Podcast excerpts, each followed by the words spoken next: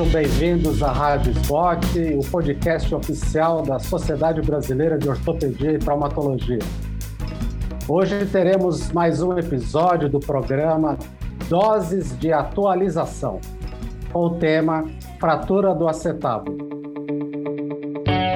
Eu sou o Dr. Jorge dos Santos Silva, atual primeiro vice-presidente da nossa Sociedade de Ortopedia e teremos o prazer de conversar sobre esse tema com o Dr. Francisco Ramiro, nosso querido amigo de Goiás, chefe do grupo de trauma e de quadril do Instituto Ortopédico de Goiânia, e também com o Dr. Vincenzo Giordano, grande traumatologista, médico assistente do Serviço de Ortopedia do professor Nova Monteiro, do Hospital Miguel Couto, do Rio de Janeiro. É um grande prazer estar aqui com vocês, meus queridos amigos de longa data, para a gente abordar a fratura do acetábulo. É um tema que é apaixonante, todos nós gostamos muito de, de, desse, desse assunto. E para começar a nossa conversa, a primeira, primeira intervenção vai para o nosso querido Vincenzo. Vincenzo, como a gente aborda a fratura do acetábulo em termos de diagnóstico por imagem? Quais que são as suas recomendações? Como é que é a sua rotina de investigação diagnóstica? Jorge, tudo bem? Bom estar aqui com você, estar aqui com o Chicão, é, porque são duas pessoas apaixonadas pelo assunto como eu e, e, amigos de longa data e do coração. Como eu abordo as fraturas de acetábulo, eu sou um cara old school, que como vocês. Então, eu ainda sou fã das radiografias. Embora a literatura mais recente tenha advogado é, a retirada das incidências em alária obturatriz, por vários fatores, e o mais preponderante deles é a dor, né? a gente provocar dor no paciente, porque são incidências em que o paciente roda é, com o quadril fraturado, eu ainda sou adepto das radiografias clássicas. Então, eu peço uma radiografia em AP, as complementações oblíquas em alária obturatriz de Judê, e depois faço o estudo tomográfico, porque eu vou corroborar a minha impressão diagnóstica radiográfica e vou me ater a detalhes como, por exemplo, a presença de uma impacção marginal numa fratura da reborda posterior, a presença de uma fratura concomitante da cabeça femoral, fragmentos intraarticulares e outros detalhes que são mais visíveis na tomografia computadorizada. Ah, ok, Vincenzo. Então, não devemos abandonar as radiografias tradicionais né, do, do Judê, que foi, o, e obviamente, divulgado por Letournel, que foram os grandes incentivadores e divulgadores do tratamento das fraturas do acetábulo. Chico, meu querido amigo Chico Ramiro, tem espaço para o tratamento não cirúrgico da fratura do acetábulo? Olá, amigos. Jorginho, Vicenzo. Jorginho, é, apesar de que a gente gosta de operar tudo, e fratura do acetábulo por ser articular ela é quase sempre cirúrgica, sempre há um espaço para tratamento conservador. A gente trata conservador, primeiro as fraturas que não tem desvio, você fica até sem graça de dedicar a cirurgia num traço de fratura que atravessa o acetábulo. Mas algumas fraturas com pequeno desvio na coluna anterior ou até uma fratura transversa baixa também não afetam muito a área de carga e pode ser tratado conservador. Outra situação seria aquele fragmento muito pequeno do reborde posterior que você não tem nem como fixar. Não é porque ser 10, 20, 30% da, da, da articulação, mas por serem difíceis de serem fixados. E principalmente em alguns casos dos idosos, porque o, o idoso, devido à osteoporose, a fratura às vezes tem uma cominuição e um padrão que você não vai conseguir melhorar muito e vai ter que fazer uma prótese.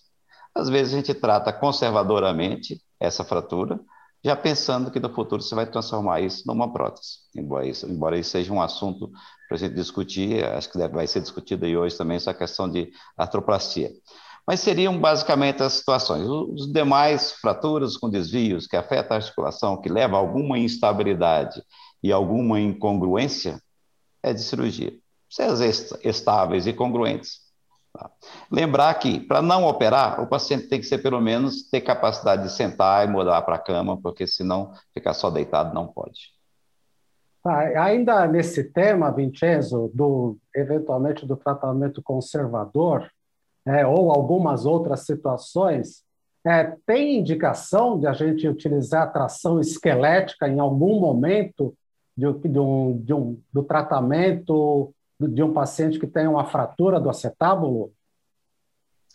Então, não tem não. Esse foi um dos paradigmas que gradualmente foram modificando na abordagem mais contemporânea da fratura do acetábulo. A gente sabe quando a gente era mais jovem, né, eventualmente até ainda na nossa época de residente, a tração ela era um tratamento, né? Assim como para as fraturas da pelve o uso do balancim. Isso hoje ele é, é, são tratamentos proscritos, né? Então a gente hoje leva da seguinte maneira: se a fratura é uma fratura com desvio aceitável, como o Chico acabou de mencionar, ou um paciente que tem fatores complicadores, com várias comorbidades, ou um paciente muito idoso, eventualmente acamado. Esse paciente foi decidido por um tratamento não cirúrgico, esse tratamento não cirúrgico implica em mobilidade precoce, isso é diferente de carga, mas mobilidade precoce, ou seja, colocar o paciente sentado, fazer com que o paciente tenha algum quê de mobilidade, porque a síndrome da hipomobilidade ela é muito maléfica para o paciente, principalmente geriátrico.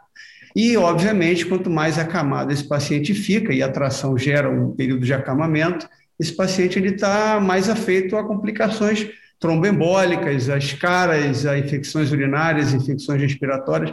Então, não é para fazer tração. Né? Ou a gente opera, ou a gente mobiliza precocemente com uma analgesia adequada e uma fisioterapia controlada. Tá. É, Vincenzo, só mais uma questão. A mesmo um paciente que a gente vai operar, aquela fratura a gente decidiu que é de tratamento cirúrgico para aguardar três, quatro dias da cirurgia, vale a pena colocar tração? Eu acho que nunca vale. Eu acho que nunca vale colocar tração. É, alguns autores argumentam, e alguns cirurgiões argumentam que se você não pode operar precocemente, existem situações que têm risco de lesão cartilaginosa maior, como, por exemplo, um quadril que esteja levemente ou maximamente instável, fragmentos intraarticulares que podem danificar a cabeça femoral e o teto acetabular, você poderia se beneficiar de uma tração. A coisa que a gente tem que lembrar é, primeiro, para você fazer uma distração de mais ou menos 10 milímetros no teto acetabular, você precisa de 400 newtons, são mais ou menos 40 quilos. Então é muito peso. Não há como você não gerar algum dano secundário, ou, por exemplo, uma fratura do fêmur, ou até uma lesão ligamentar no joelho, se ela for transtibial. Então, nessas situações, se você tem situações de muito risco, seja por instabilidade ou por presença de fragmentos intraarticulares com potencial dano condral, otimiza a clínica do paciente e opera rápido para você poder resolver a situação que te deixa em risco dessas complicações secundárias. Mas tração, não. Tração, nunca. Resumindo, tratamento conservador naquelas fraturas sem desvio, em fragmentos da reborda pequenos, pouco que, que não geram instabilidade, que são difíceis de fixar, e tratar o tratamento é mobilização precoce, postergar a carga e tocar a vida do paciente, permitindo que ele tenha uma boa reabilitação. Querido Chico, vamos agora partir para operar. Uma das fraturas mais frequentes, né, que é a fratura do, da parede posterior, que nossos amigos cariocas chamam de reborda posterior, né, é, ela é frequentemente tratada pelo ortopedista generalista, né, não, não necessariamente alguém que seja que faça rotineiramente fratura de pelve e acetábulo. A minha pergunta é: o que o ortopedista tem que ficar atento, tem que se preocupar, tem que é, focar no, na questão da fratura da parede posterior do acetábulo, para que ele tenha bom resultado é, e que não comprometa a função do paciente ao final do tratamento? Bem, Jorge, acho que a primeira coisa é ele interpretar bem a fratura. Ele reconhecer o tamanho do fragmento, a fragmentação ou não, e principalmente reconhecer impacção marginal e até uma, impacção cortical que é, que é menos frequente. Ele saber a orientação do parafuso que fixa a, a, o rebordo, porque esse parafuso frequentemente penetra na articulação e causa um dano na cabeça.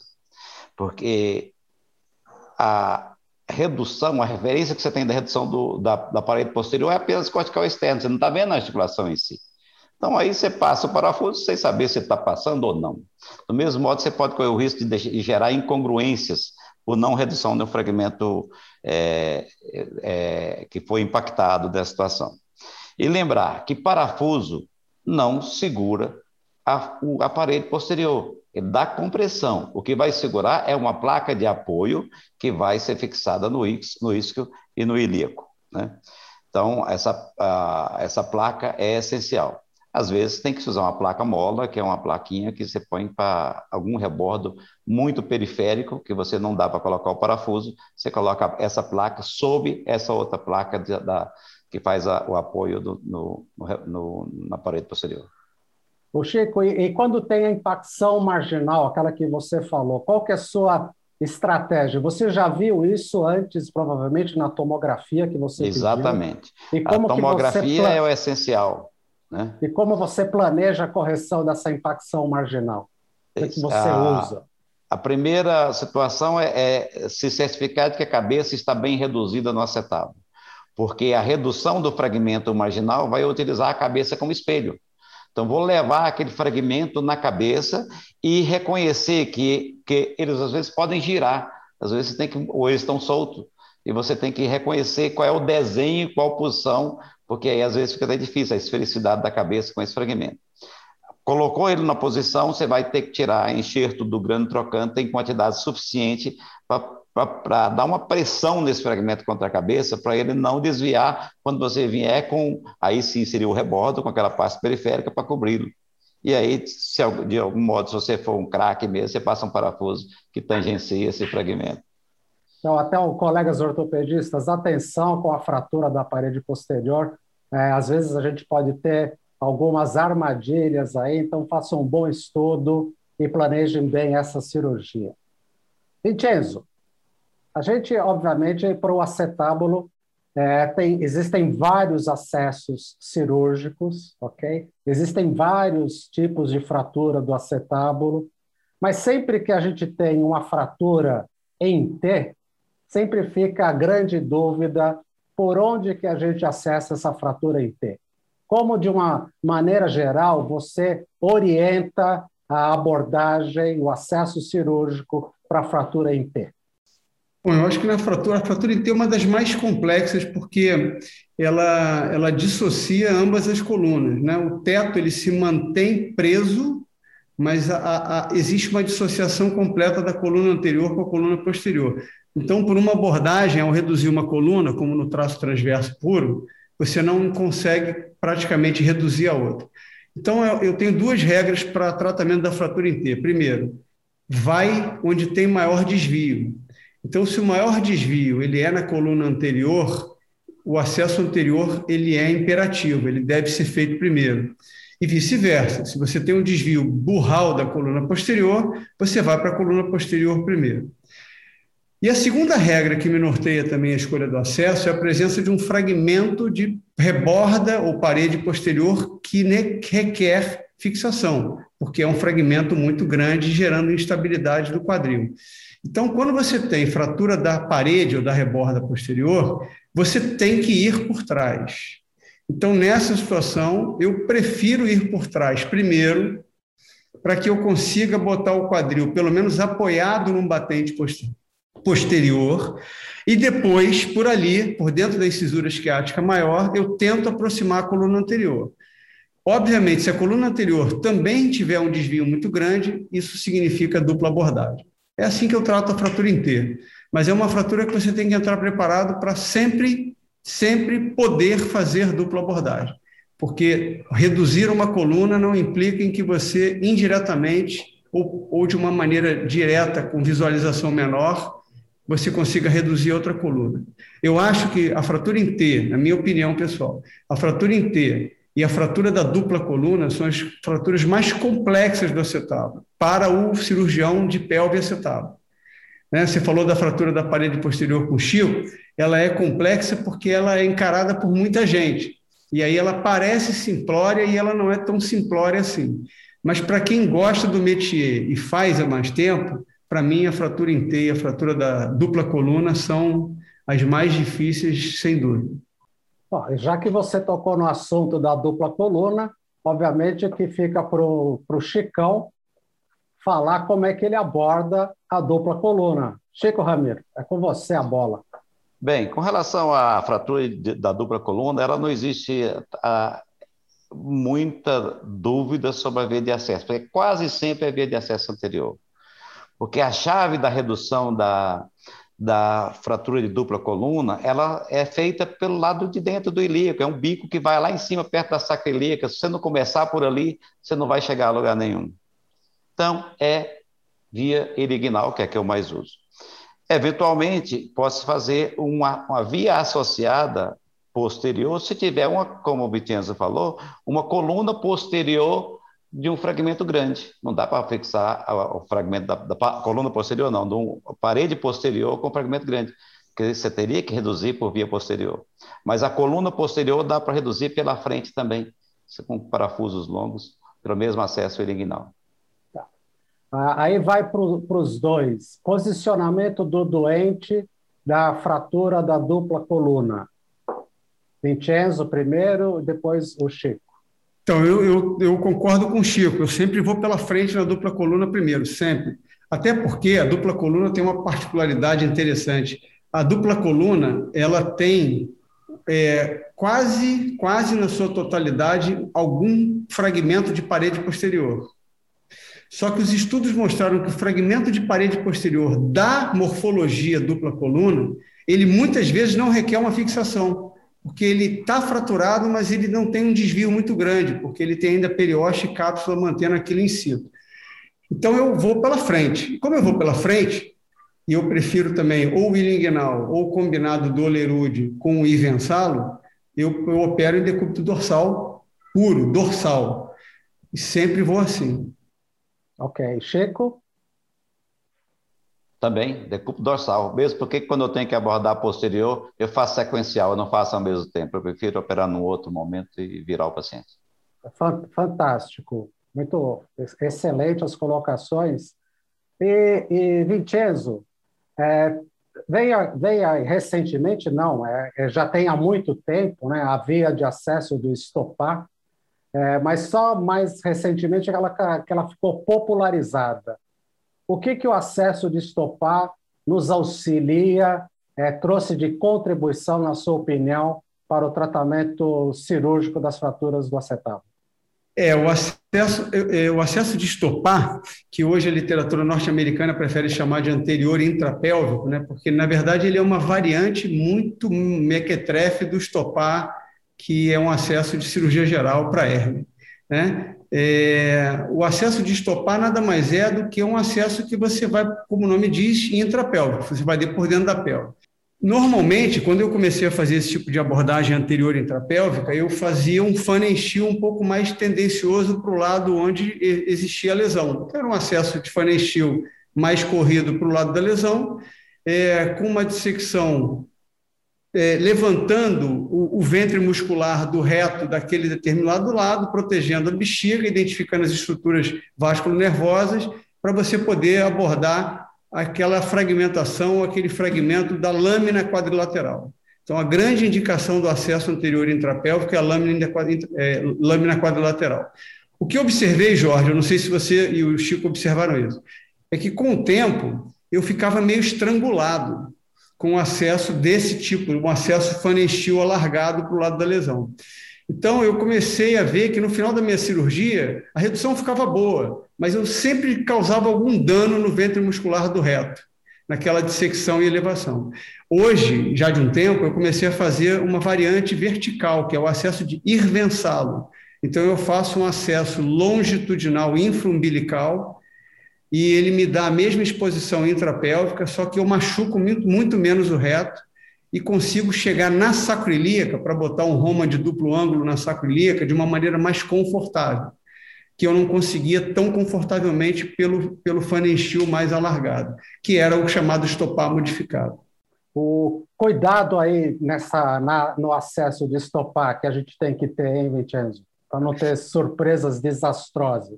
Então, são vários. O primeiro deles é a proteção constante da bexiga. Né? Então, na hora que você disseca com o dedo, né, que é o instrumento mais rombo que a gente tem, o espaço de répteis, normalmente aqueles hematomas vazios, você protege com um, um afastador maleável a bexiga, é, sempre usando uma compressa molhada. Outra estrutura em risco é o nervo obturador, então você tem que achar o nervo obturador, porque o nervo obturador está lá embaixo no acesso, então tem que dissecar para identificar ele. E a outra coisa em risco é a, a corona morte. Então, a corona mortis, quando não tem uma lesão pela própria fratura, ela tem que ser dissecada e ligada, porque ela gera um sangramento chato intraoperatório. Né? E na maioria das vezes a corona mortis ela é uma, uma anastomose arteriovenosa entre a ilíaca interna, por meio do seu ramo epigástrico inferior, com a, com a ilíaca, desculpa, com o seu ramo é, obturador, com a ilíaca externa, com o ramo é, epigástrico, é, é epigástrico inferior. Então, na hora que você liga aquilo, o americano ele liga mais fácil, que ele tem aquele clipe, né? Ele clipa, que é aquele clipe de vascular. A gente não, a gente tem que passar uma pinça tipo uma Satinsky de vascular e liga aquilo.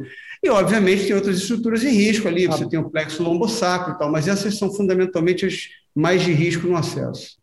E, aí, e a associação do estopar com a primeira janela né, é sempre algo assim muito bom para a gente utilizar no tratamento da, de algumas fraturas da pelve e do acetábulo também. Né? Eu acho que é, uma, é um grande ganho que veio estopar, se bem que ele já era bem antigo, só que agora que foi recentemente popularizado.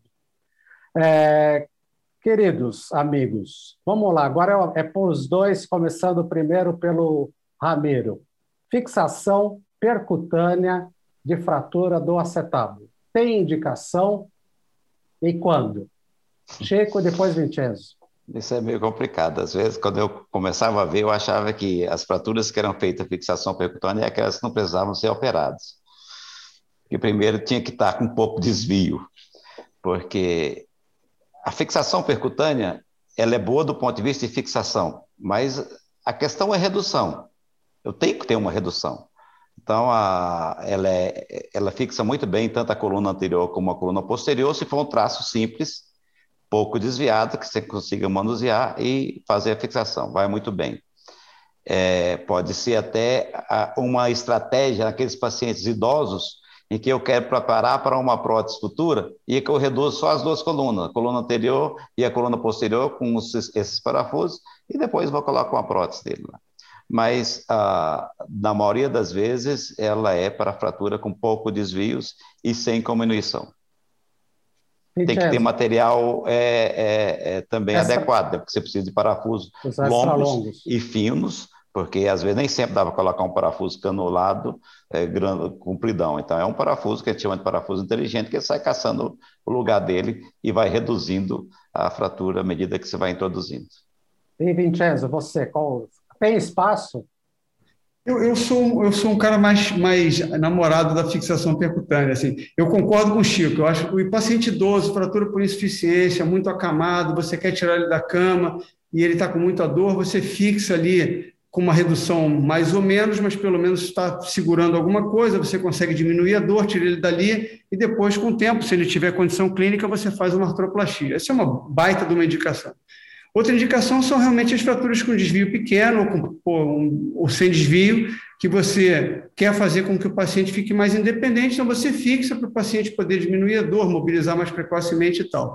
Mas eu sou um cara mais ousado, então, assim, muitas fraturas que ainda têm um desviozinho moderado, com mínimas incisões, eu tento melhorar a redução e fazer a fixação percutânea. O que tem que saber, a gente está aqui falando talvez para pessoas também não tão experientes, é que você tem que entrar preparado para tudo. Você pode tentar essa redução em fraturas moderadamente desviadas, mas avisando ao paciente que se você não conseguir, aquilo vira um acesso formal aberto, porque a fratura tem que sair reduzida. Nunca aceitar má redução. Uma pergunta de bate-pronto para vocês. Chico Ramiro, quando indica artroplastia total do quadril numa fratura aguda do acetábulo? Pergunta difícil. Mas a, a indicação seria quando você prevê que a fixação vai falhar e esse paciente precisa ser mobilizado e ele não consegue.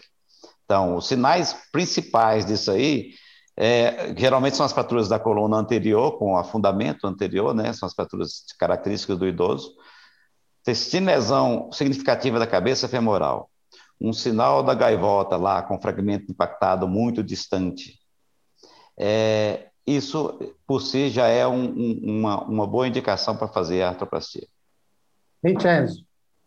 Concordo com o Chico. Toda vez que eu penso em artroplastia, primariamente numa fratura de acetábulo, é aquela fratura que eu olho e falo assim: isso não dá para reconstruir e esse paciente já tem uma idade adequada para ganhar uma artroplastia. Esse é o paciente que eu vou fazer uma artroplastia primária. Fixação mínima das colunas, porque também não dá para fazer uma prótese com tudo solto. Fixação mínima das colunas, suficiente para aguentar um componente acetabular. É, nós, a gente está chegando ao final do nosso tempo, do nosso podcast, e eu e vou pedir pra, para os dois, é, Chico primeiro, depois o Vincenzo, o que, que vocês podem dar de, não é nem conselho, mas de orientação para quem quer estar iniciando no tratamento das fraturas da pelve e do acetábulo? O que, que vocês sugerem para que essas pessoas possam progredir com sucesso no tratamento dessas fraturas? Chico. É, bem, primeiro, acho que tem, ele tem que ter um bom conhecimento da anatomia dessa região. Segundo, ele tem que ter entendimento de que fratura ele está lidando. Se ele souber exatamente o que é a fratura, levar um molde e entender, isso as tomografias hoje em, 3, em 3D ajudam bem a reconstrução e te mostram bem o padrão da fratura. Então, entender bem a fratura. Saber se você escolheu a via de acesso adequada para isso, porque eh, se você entendeu bem a fratura, você escolheu o acesso adequado. E realmente começar por aquelas fraturas mais simples do ponto de vista de traço de fratura, não do desvio. Fraturas que não tenham muita diminuição e que sejam recentes, que se for difícil, antigas, eles vão ter dificuldades. Eu, eu concordo com o meu amigo Chico, 100, 101% eu, eu, eu acrescentaria só mais um detalhe que eu acho que todos nós três tivemos. Passar um período com alguém que você viu fazer aquilo com o pé nas costas. Porque quando você vê alguém fazer, é, é, um, é um além do que você viu no livro, do que você leu no artigo, do que você viu na aula, que você escutou e etc. Você viu como aquela pessoa posicionou os romas, como aquela pessoa usou o ponta-bola para empurrar o fragmento, como ele passou o fio de Kirchner para manter a redução provisória. Então, eu sempre falo para quem quer fazer é, especificamente fraturas da pelve do acetábulo, passe um tempo com alguém e aproveite o máximo, em todas as cirurgias que essa pessoa faz ao longo daquele período de visitação, porque isso é muito importante. Eu acho que esse fellow, essa visita é muito importante. Querido Vincenzo, querido Francisco Chico Ramiro, é, acho que o nosso bate-papo foi muito bom, a gente chegou ao final. Acho que informações importantes foram passadas para os nossos ortopedistas, é, da experiência e da paixão de vocês pela fratura do acetato. Então, caro ortopedista, você acabou de ouvir mais um episódio da Rádio Spot, o podcast oficial da Sociedade Brasileira de Ortopedia e Traumatologia. Todas as edições estão disponíveis no site da SBOT e também nas principais plataformas de streaming. Nos vemos no próximo episódio. Até lá!